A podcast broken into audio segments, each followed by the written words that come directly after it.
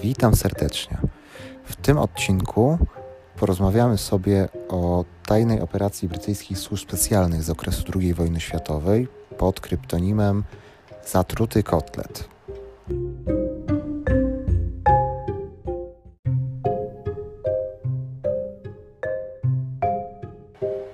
Czemu brytyjski oficer sił powietrznych znalazł się w neutralnej Hiszpanii?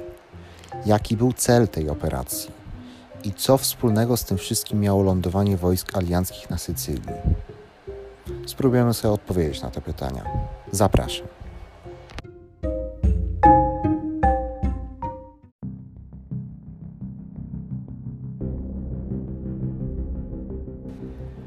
Na cmentarzu w miasteczku Huelva w hiszpańskiej Andaluzji jest pomnik wystawiony angielskiemu majorowi Williamowi Martinowi, który zginął w katastrofie lotniczej 24 kwietnia 1943 roku.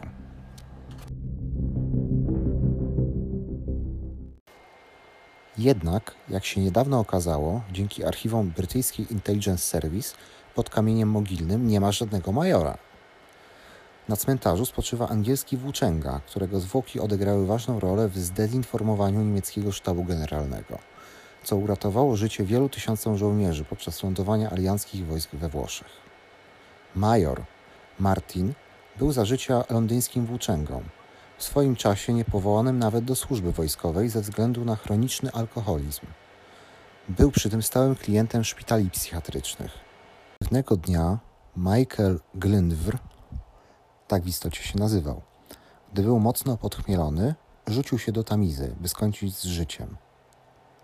W tym czasie Churchilla i Roosevelta nurtował problem wysadzenia desantów we Włoszech. Ich tajne służby otrzymały zadanie zaplanować operację, która oszukałaby Niemców. Sposób na to znalazł oficer Intelligence Service Ewen Montagu.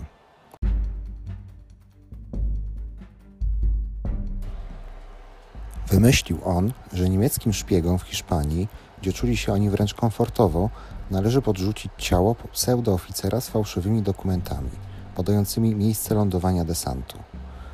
Montagu zaproponował zaimprowizowanie katastrofy lotniczej nad morzem u brzegów Hiszpanii, którędy zazwyczaj przebiegała trasa brytyjskich samolotów lecących do Europy. Hiszpania była naszpikowana niemieckimi szpiegami. To też Montagu nie wątpił, że martwy lotnik, zaopatrzony w tajne dokumenty, trafi w końcu do Niemców.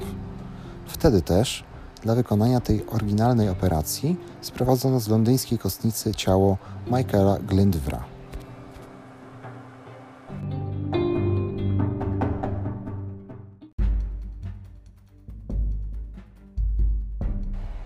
By nadać osobie majora Martina wiarygodność, do kieszeni jego munduru włożono zdjęcie narzeczonej, dwa wytarte listy od niej, list od ojca, rzekomo przeciwnego ich małżeństwu, papier z banku żądający zwrotu pożyczki w wysokości 80 funtów szterlingów i dwa bilety do kina z odpowiednią datą. Specjalna przesyłka do niemieckiej Abwery składała się z trzech listów w nieprzemakalnym portfeliku, które przypięto do ręki lotnika.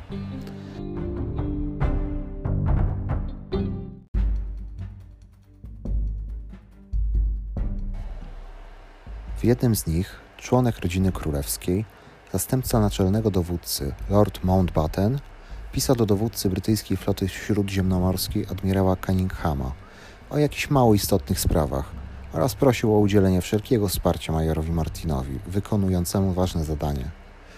W drugim liście Mountbatten zwracał się do wodza naczelnego generała Eisenhowera z prośbą o wiadomość na temat interesującej go książki i również polecał mu majora.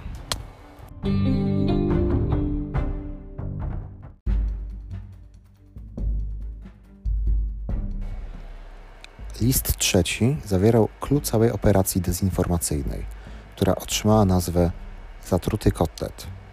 W liście odtwarzającym oryginalny charakter pisma autora Mountbatten radził dowodzącemu brytyjskimi wojskami w Tunezji generałowi Aleksandrowi, by przygotował operację desantu sił alianckich w Grecji i na Sardynii, a dla odwrócenia uwagi od tej akcji urządził niewielką prowokację na Sycylii. Do każdego z listów włożono ni mniej, ni więcej, tylko zwykłą rzęsę z powieki, która po otwarciu koperty musiała z niej oczywiście wylecieć. W kwietniu Wszystko było gotowe do przeprowadzenia operacji. Czekano tylko na wyznaczenie dnia lądowania. Dnia X. Zwłoki Glyndwra z zachowaniem największej tajemnicy wywieziono z kostnicy, ubrano je w mundur majora sił powietrznych i w specjalnej kapsule załadowano na łódź podwodną Seraf.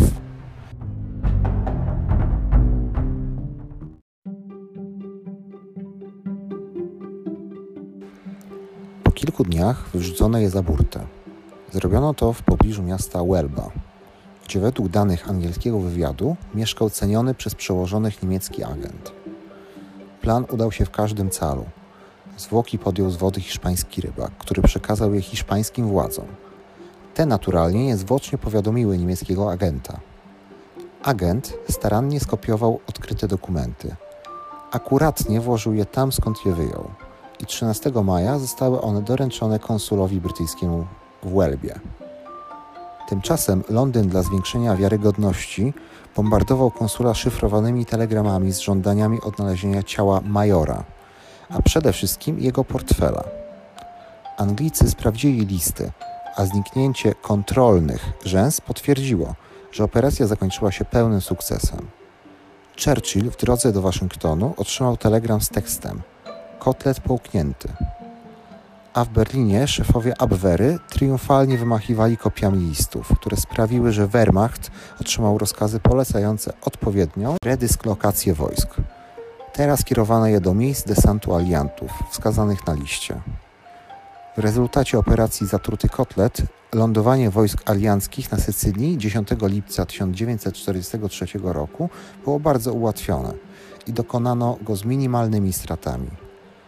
A na cmentarzu w Huelwie pojawił się pomnik majora Martina, wystawiony sumptem konsulatu brytyjskiego.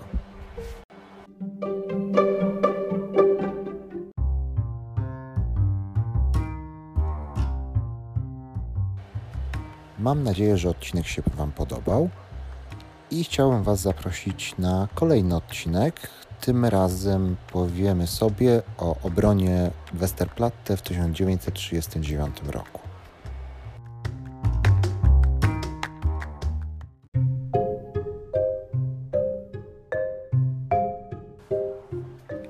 Jaka jest historia i jakie miało znaczenie Westerplatte dla Polski?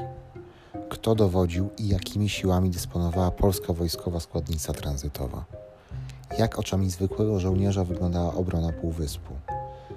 Co się działo na Westerplatte w trakcie wojny oraz zaraz po jej zakończeniu? Jeżeli jesteście ciekawi odpowiedzi na te pytania, to zapraszam na następny odcinek. Do usłyszenia!